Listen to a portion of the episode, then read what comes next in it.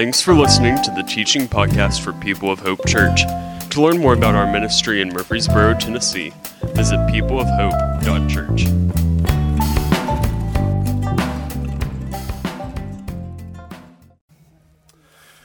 Good morning. Boy, Hope Kids is rocking out next door. I love it. I love it. What a great way to kind of come in and toward the Easter season to lift up the truth of Jesus is our living hope. Amen.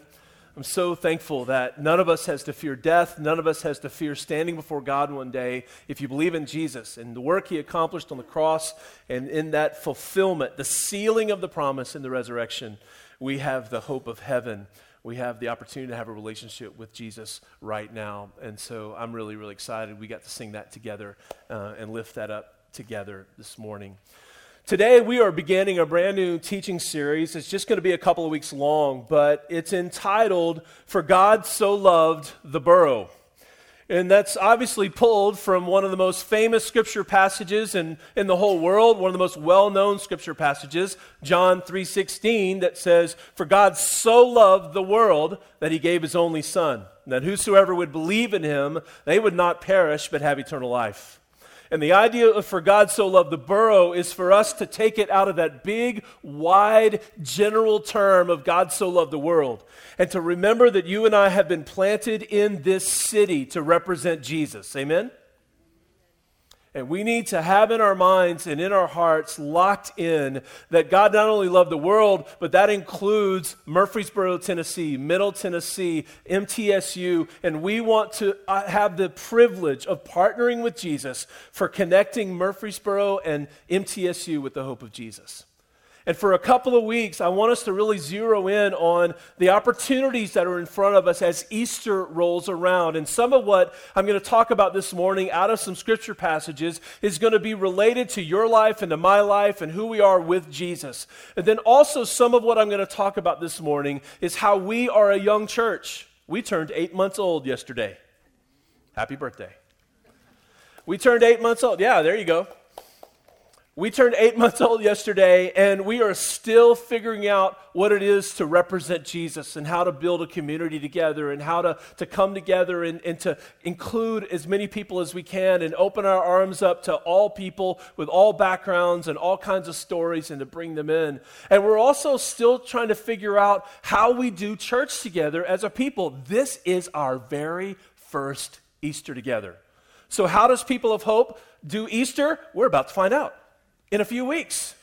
But the Easter season brings with it some opportunities. And as a shepherd, as sort of uh, the lead elder of our new community, I want to challenge us and to lead us to think about how God loves the borough and he wants you and me to be really involved in that as well.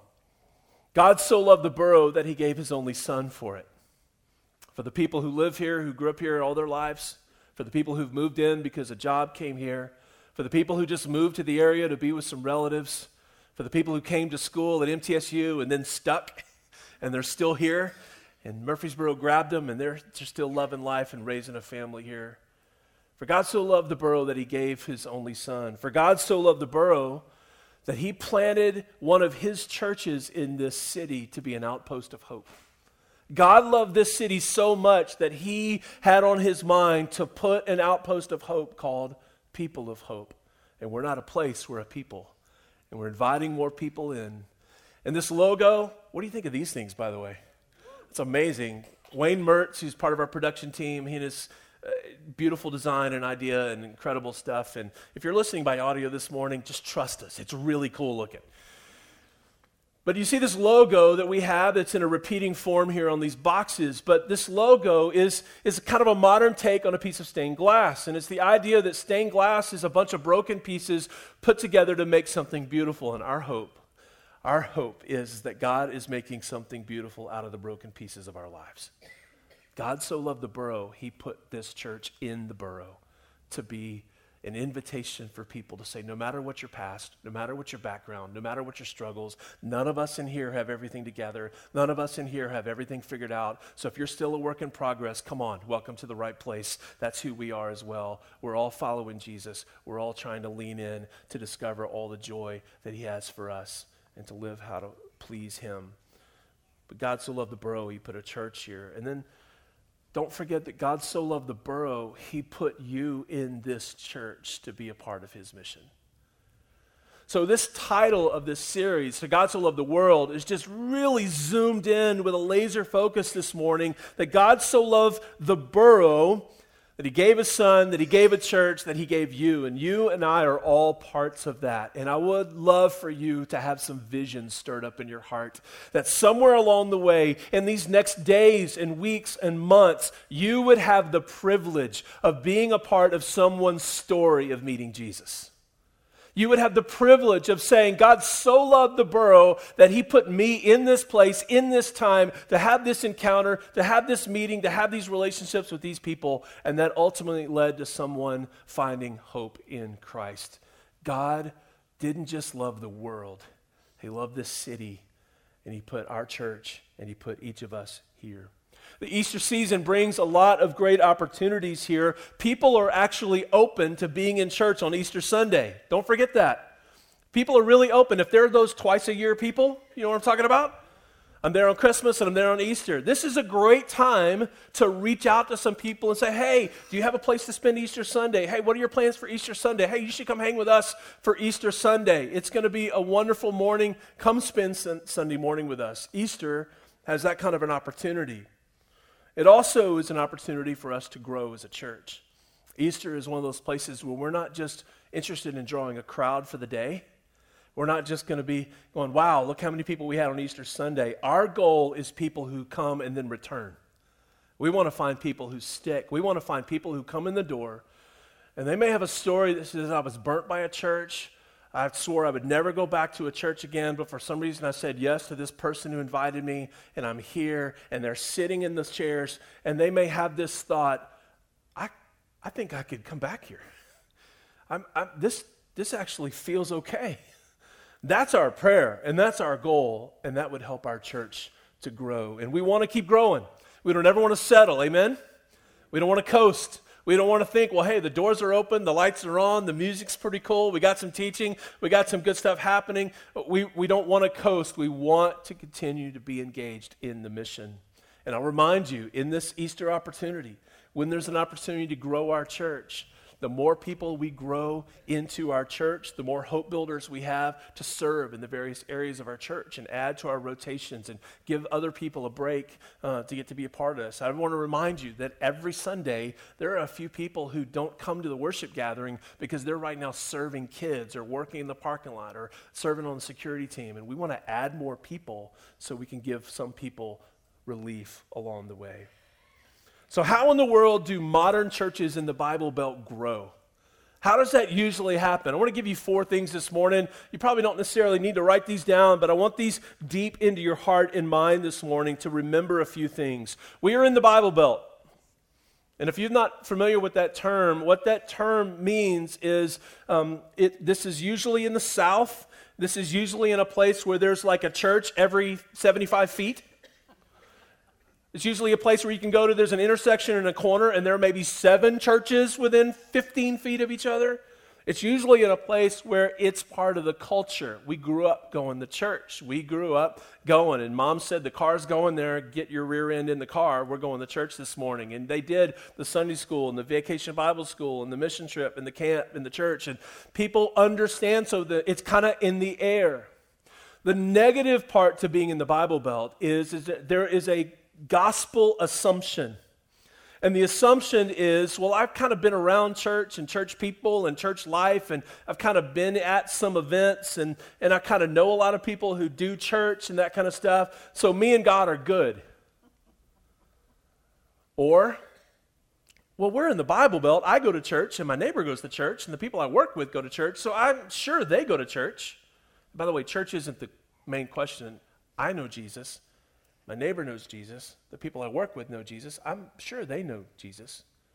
The Bible Belt can have some negative things, some negative issues of assuming that people know Jesus. And let, let us all remember this morning that church attendance does not equal salvation. Amen? It's do you have a personal relationship with Jesus? Not did your parents have a relationship with Jesus? Not do your best friends have a relationship with Jesus? But have you personally crossed the line of faith and said, Yes, I want to become a follower of Jesus Christ? Have you had your sins forgiven? Have you become his disciple? That's the distinction of someone who is saved not just being in a church culture, in a church area. But so we're in the Bible Belt, Middle Tennessee, smack dab in the middle of it, churches everywhere. And that's a good thing. We need lots of churches because there are lots of different people who kind of understand things and different vibes and preferences, and that's great. We need lots of churches announcing the gospel of Christ. But how do those churches grow? Let me give you these four things real quickly. Number one, modern churches in the Bible Belt grow by new Christian families moving into the area and seeking out a new church home. New families coming to the area, they're Christians. We just moved here from Indianapolis, or we moved here from Atlanta, or we moved here from Dallas, and we're Christians and we're looking for a new church. That's one way, but that's a very small percentage of how churches grow. A second way that churches grow is by disgruntled church attenders leave an area church and they go seek out greener pastures at another church in town. And that, unfortunately, is one of the bigger ways that people grow. It's more than the folks who just move into the town. And, and we love if other people come and, and get involved here, if they were at other churches, that's a great thing. But what you don't want is the troublemaker down the road coming to be a troublemaker in the new church. And you don't want people who are unhappy there coming to be unhappy here. But that's part of how growth happens. That's part of what goes on in the way churches grow in this area.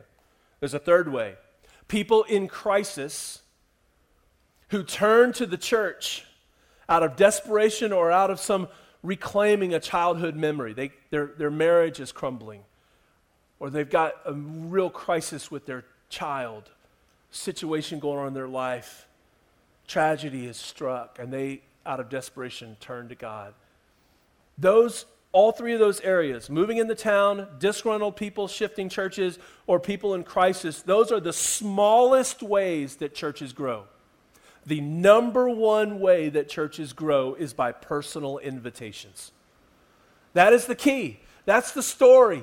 It's one believer inviting someone else to come and see what they've heard. Come and meet the man who's changed their life. Come and see the grace and the hope that's available here.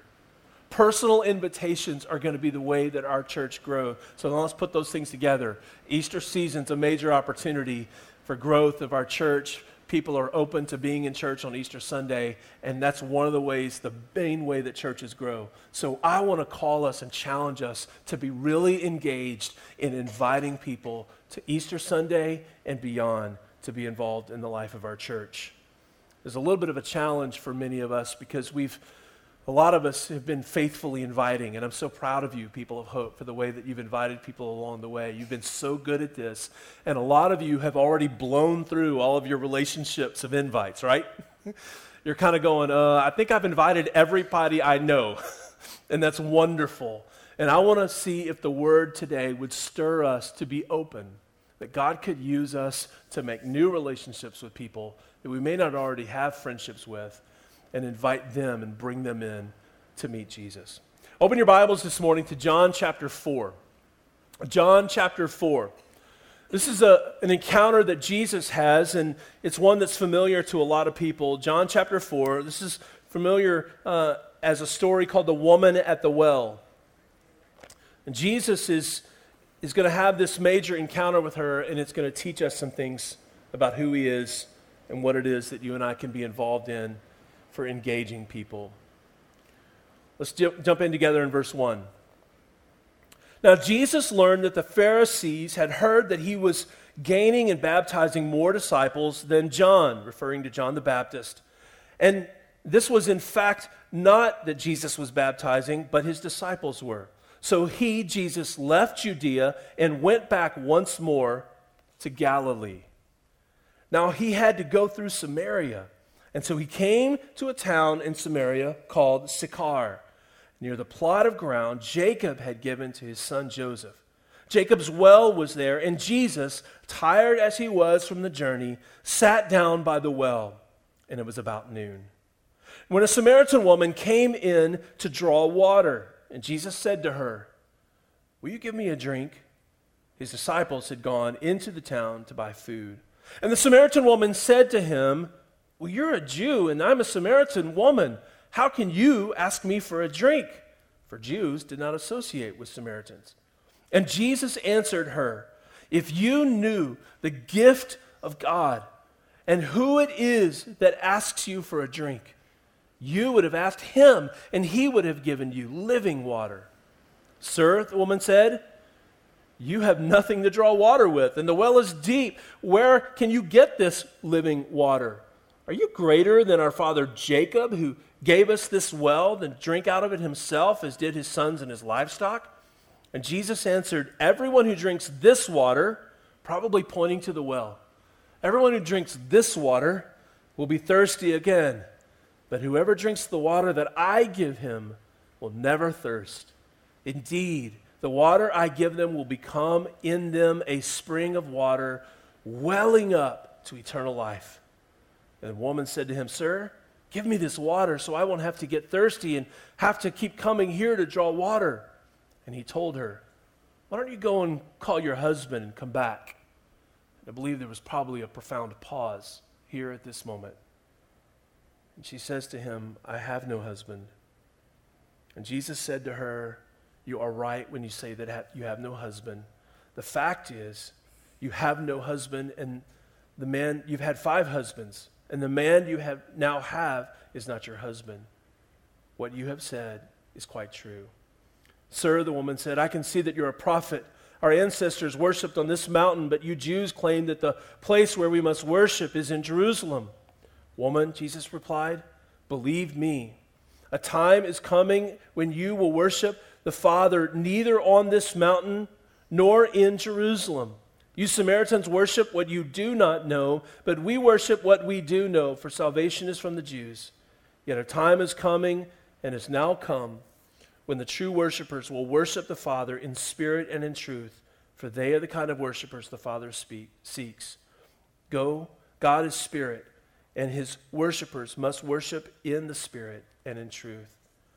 The woman said, I know that Messiah, called Christ, is coming, and when he comes, he will explain everything to us. And in this moment, Jesus locks eyes her, with her and says, I, the one speaking to you, I am he. I'm here. Just then, the disciples returned and we'll pick up the story in a few minutes. I want to pick out a few things out of this long passage together. I want to give you three things today for you to notice, to think about in this passage. Uh, the number one is this Jesus just started a conversation with somebody he didn't know. Jesus just started a conversation with somebody he didn't know. And as you and I are thinking about being a part of the mission of Christ in our city that God loves so much, one of the ways that we're going to do this is just by starting a conversation with people we don't know. We must slow down a little bit. We must open our eyes a little bit. We must be sensitive for where the Holy Spirit might want to lead us to just start a conversation. And notice, Jesus didn't start out with doctrine. He didn't start out with deep questions. He just asked, Hey, will you give me a drink? He was just going about his day and started a conversation with the woman. When he did this, this closed any gap that there might have been in her mind about him. Man, he's a Jew and I'm a Samaritan. How, how can he ask me for a drink?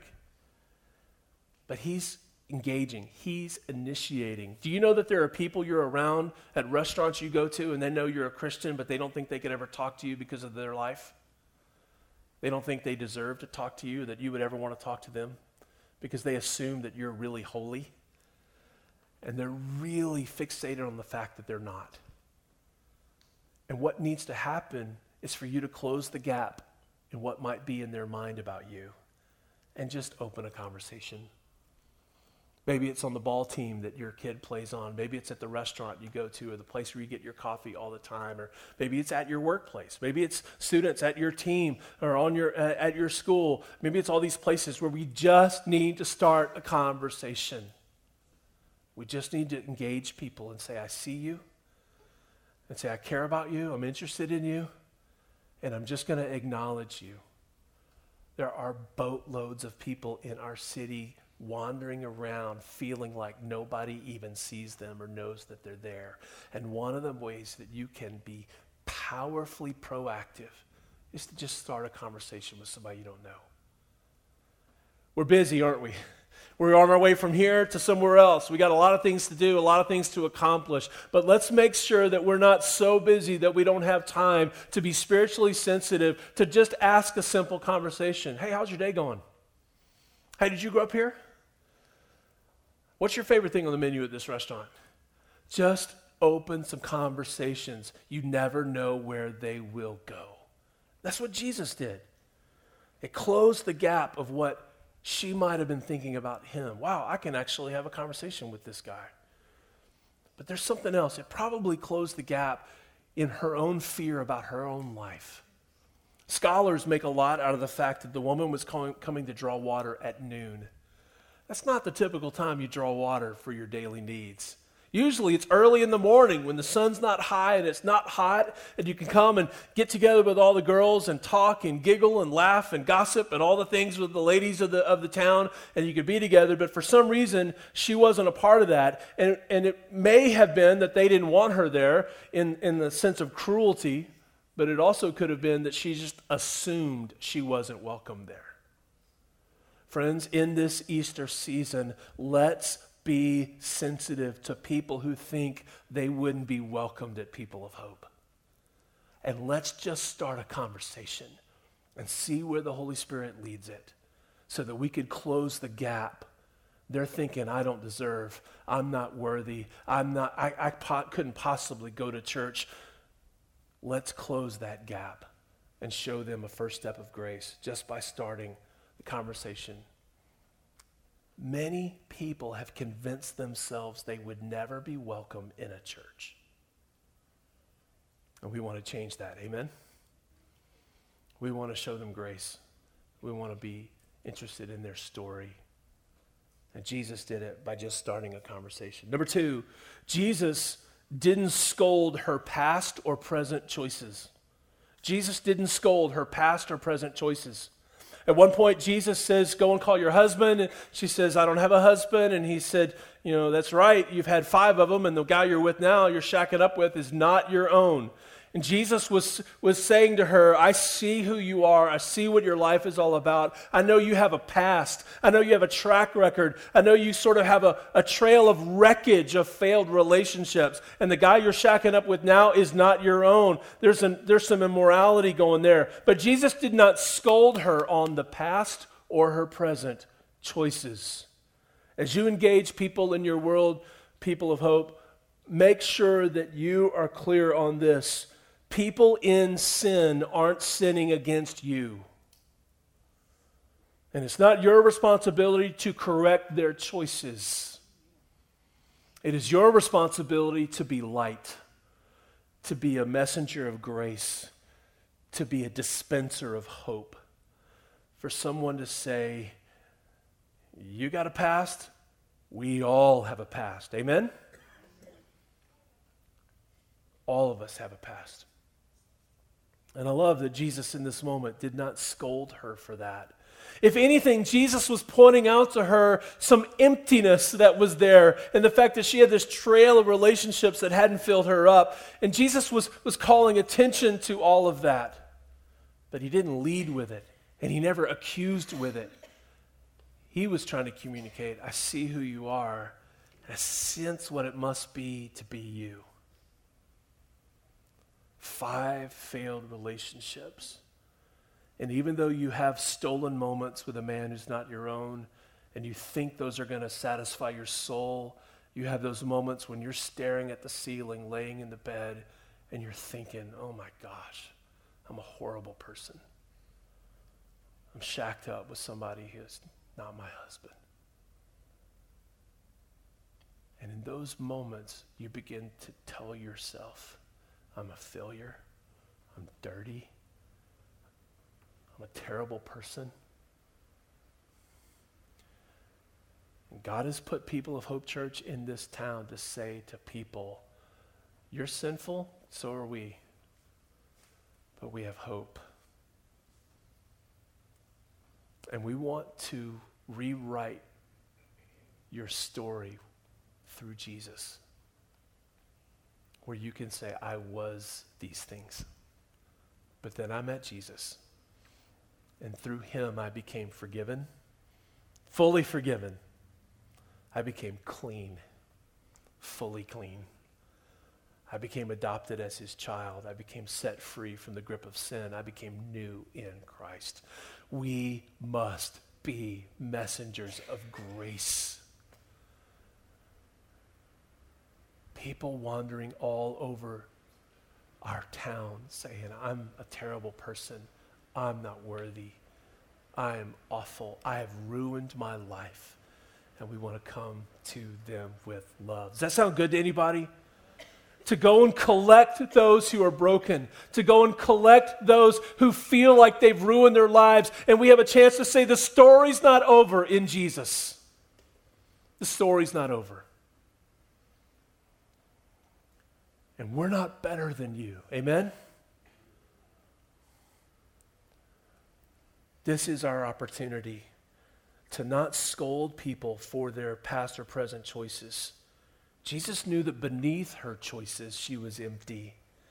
And she didn't need to behave better, she needed to believe and be changed. See, the people that you engage and you see out in the world, and they're just sinning hard. I mean, they're just going for it in sin. It's not our responsibility to correct them. It's our responsibility to, to love them and point them to Jesus because their biggest need isn't to stop doing the sinful behavior. Their biggest need is to believe in Jesus and to be changed from the inside out.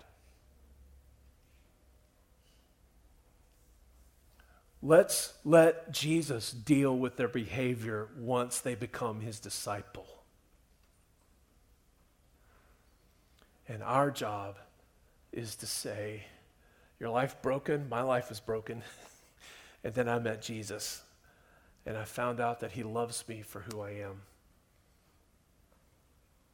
And I found out that he paid for all of my poor choices on the cross.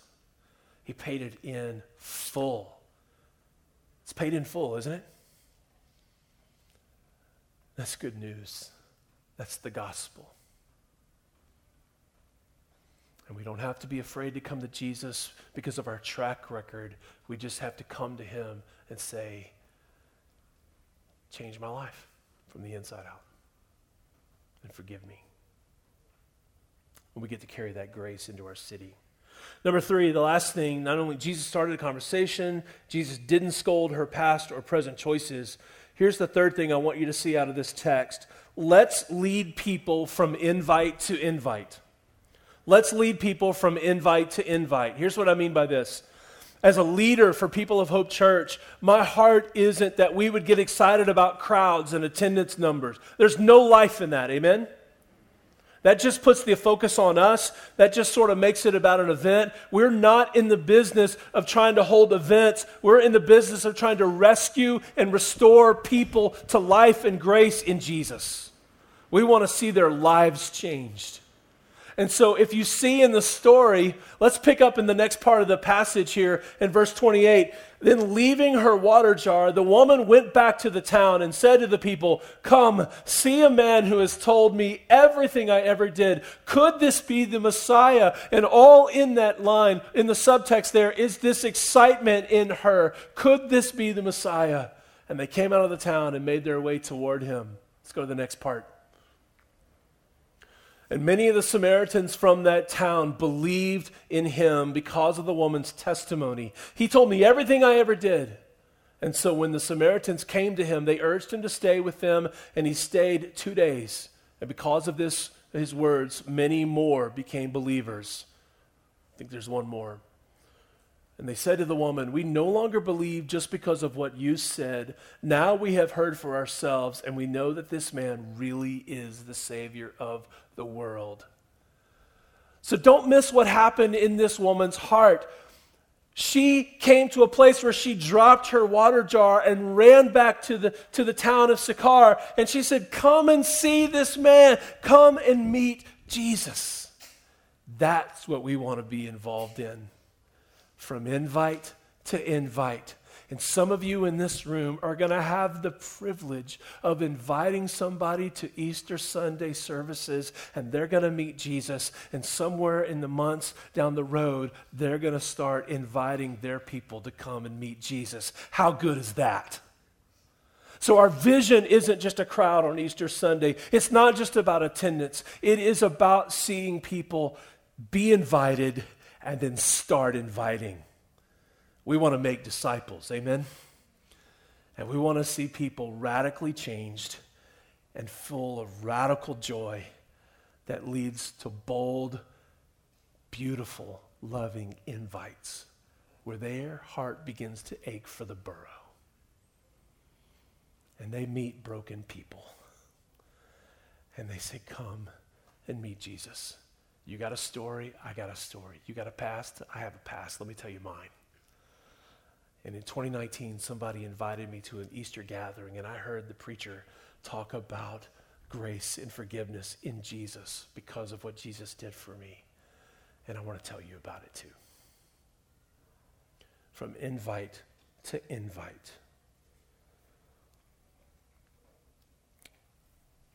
Let that vision rise up in your soul that you could invite someone this Easter and they're bringing their own friends and neighbors and coworkers next Easter. We want to have growth in our church because we remain white hot with the good news of the gospel.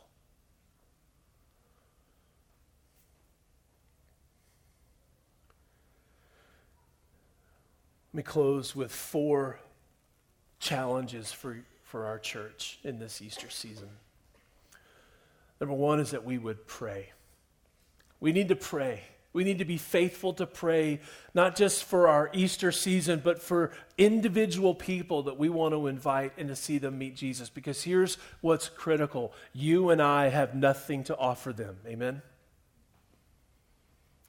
If any life change is going to happen, it's not because of the music or the teaching or the programs of People of Hope Church. The only one who has the power to change of life is Jesus Christ. And we need to pray. We need to pray to communicate our dependence on Him. We need to pray and call out and cry out and ask and plead with God. God, rescue them, bring them to their senses. God, redeem them, restore them. God, bring them and help them to see Jesus. We need to be faithful to pray.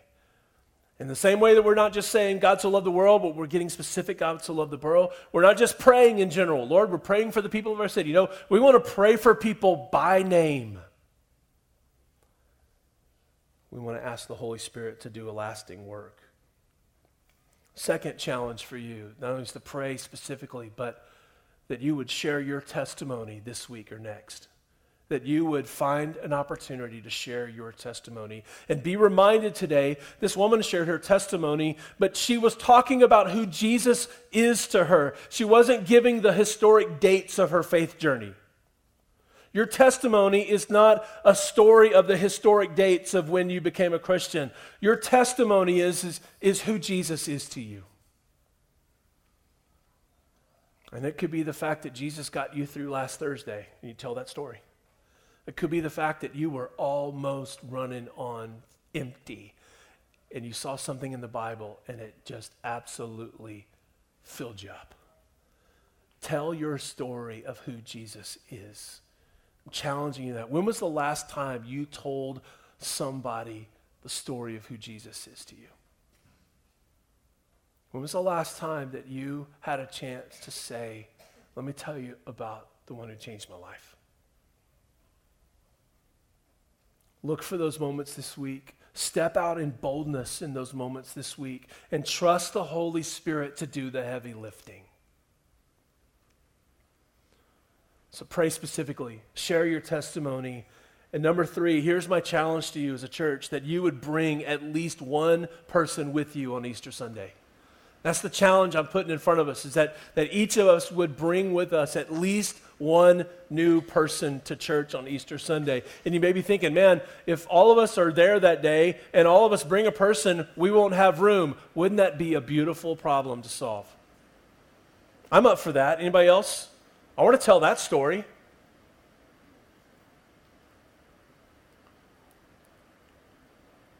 Is there a name or a face that God's bringing to your mind right now that you could invite is there a name or a face that God's bringing to your mind of somebody that you see at a restaurant or at a store you frequent all the time and you may know their first name?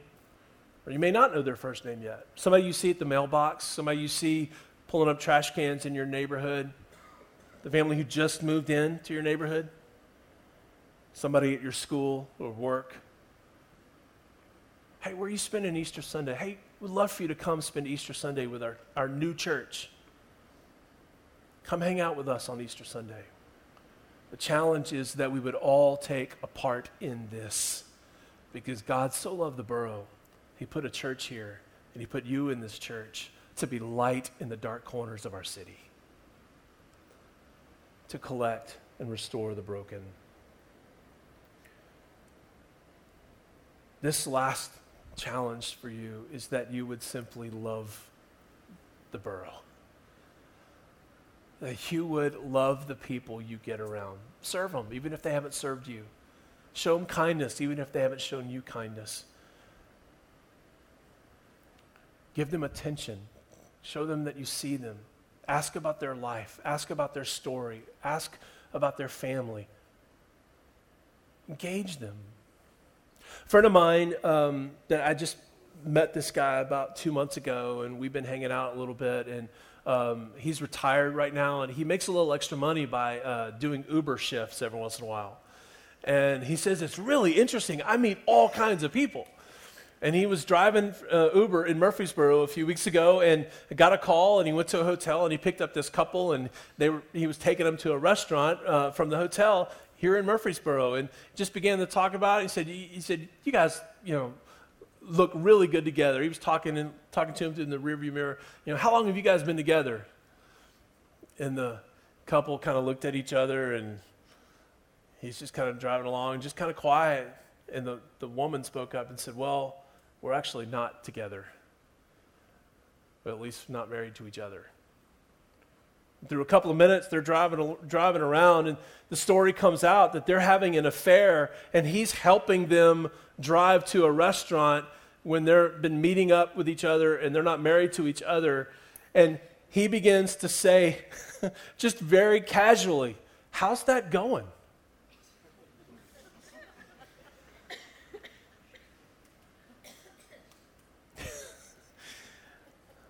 and they were really quiet. And the woman got a little emotional and she said, It's not going very well. I'm really disappointed in myself. And they came to a spot and he put the car in park and they had just a couple of minutes. Just a couple, not 20 minutes, not even 10 minutes, just a couple of minutes. And it got to the point where she was like, I'm not even sure God would want to have anything to do with me. And my friend was able to tell his story and to say to her, You're absolutely welcome. Both of you are absolutely welcome with Jesus. There are people that you pass every day, and you and I don't know their stories, but their marriages and families are crumbling. Their dreams haven't panned out, and they are so angry and bitter. They are addicted to things, and they don't know a way out. Some of them that you're going to pass by this afternoon and tomorrow and all week long are deep in debt and it keeps them up at night. Some of those people are so desperately lonely that they actually go to a restaurant to interact with a server to have some human conversation. There are people in our city who are still recovering from wounds that happened to them when they were nine years old. There are people in our city who are absolutely on the edge of suicide. There are people in our city who are just struggling in ways that you may not think about because while you got struggles, you also have Jesus.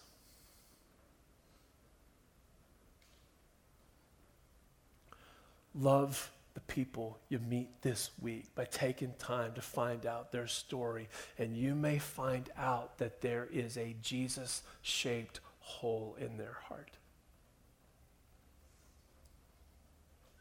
It may be an invite to church, it may be this moment where you just stop and pray with them and love them and serve them who knows where the Holy Spirit's going to take that? But love the people you get around this week and try to imagine what it must be like to go through this broken planet without Christ, without hope.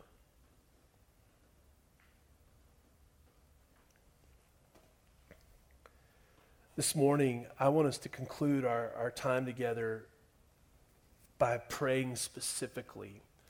I'm going to ask our uh, hospitality team to pass out these prayer cards. They're going to come down the rows to you, and I'd invite you to take a couple of them. And each one of these, you're going to write the first name of one of those the people who came to mind for you. One of those people who came to mind for, for somebody that you may want to reach out to and invite them to come to Easter gatherings here at People of Hope. You've got this card that's going to come to you in just a second, and it says, Please pray for, just write their first name, because we're actually going to share these cards around in a few minutes. Don't write their full name, just their first name. But say, I know them from. And you could choose one of the boxes. It says work, school, family, my neighborhood, or a store or a restaurant that I frequent. And then you could check, I, you plan to invite them to POH for Easter Sunday. And then you can write your full name.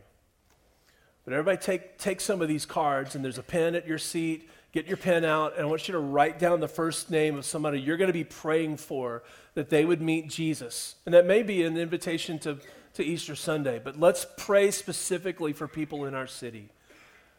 Who are the people who take care of you and do your nails and cut your lawn and people you see when you're getting your oil changed, and the people you see at the restaurant and at your coffee shop and at your gym and school and team. If you need more cards, raise your hands. We'll get more cards to you. I, I would love, I've got, and I want to tell you, we got somebody on the front row who needs more cards. And students, I want you, you guys in on this as well. And, and just to let you know, I, I'm with you on this, friends. I have two cards. I have two cards, and one of them is uh, for a person named Brian who just moved into my neighborhood. And I've just had about a 10 minute conversation with Brian, but I am praying specifically for Brian to meet Jesus. And I'm going to be inviting him to POH on Easter Sunday. I'm with you in this. And then there's another card I have, and it's a, a guy whose name I'm not going to call out loud, but he's at a place that I frequent three or four times a week and we're on a first name basis with each other, but we've never talked about spiritual things. And I'm pretty sure he would think he would never be welcome at church. And I want to be a part of his story of hope. So I'm leading us today to be specific about this. First names that you're praying for. Write them down. First names that you're praying for, where you know them from.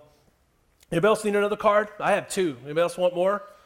Let's, let's get these because what's going to happen is, is today we're going to pray over these. And then when you come in next Sunday, they're going to be lining the top of these cubbies over here along the wall. And, and as you come in, and maybe even during our worship time next Sunday, we're going to have a time where we just go and pray specifically and call out to God for these people's names that they would know they are loved and that they could find hope in Jesus.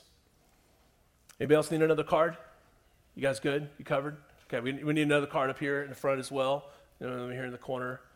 You can find some more of these a little bit.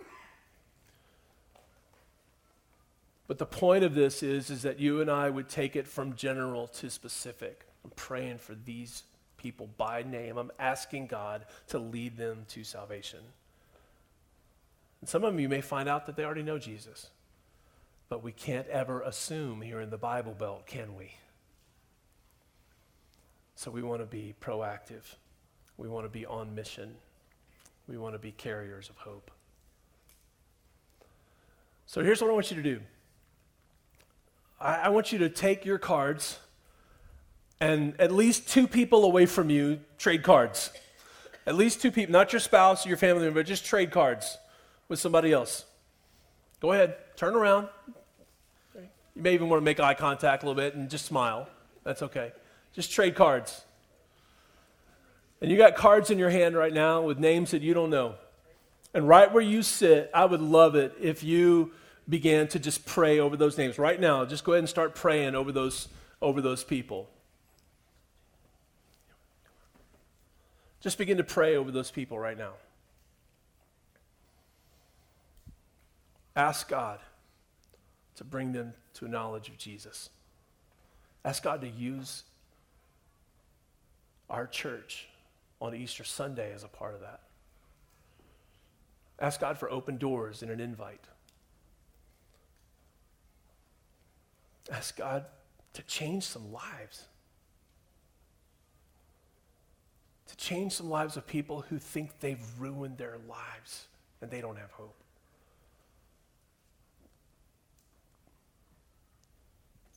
Ask God. By name.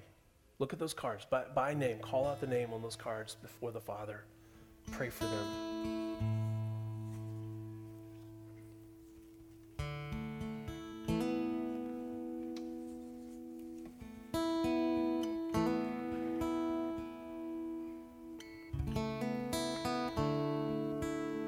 Oh Lord, we do not have the power to save anybody,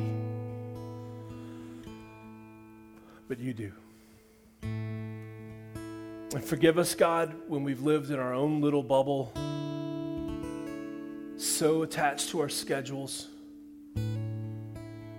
that we've not just stopped to start a conversation. So, Lord, would you create divine appointments for us this week with the people we've written down? And it may be around Easter, it may be around an invite, but it also could just be tell me your story. How's life going for you? So, Lord, use those moments. We're praying that the Holy Spirit would invade those moments. And, Lord, for our people, I pray that you would give them the joy of getting to be a part of someone's story of hope of seeing the lost found, seeing those who thought they've messed up too much, seeing them learn that there is grace and forgiveness in Jesus. Lord, as we enter into this Easter season and people show up in churches, we want to be faithful to talk about Jesus and what you've done. So, Lord, would you help our church in that way? And we ask right now that people would come on Easter Sunday and stick, that they'd get involved here, that they'd find joy here, that they'd find lifelong friends here, that they'd find hope. We don't want to coast, we don't want to settle. We want to keep reaching, to keep growing. And we believe that if we are faithful, you will make us fruitful. If we are faithful, to open our mouths, to care for people, to invite, to share our testimony, you will bring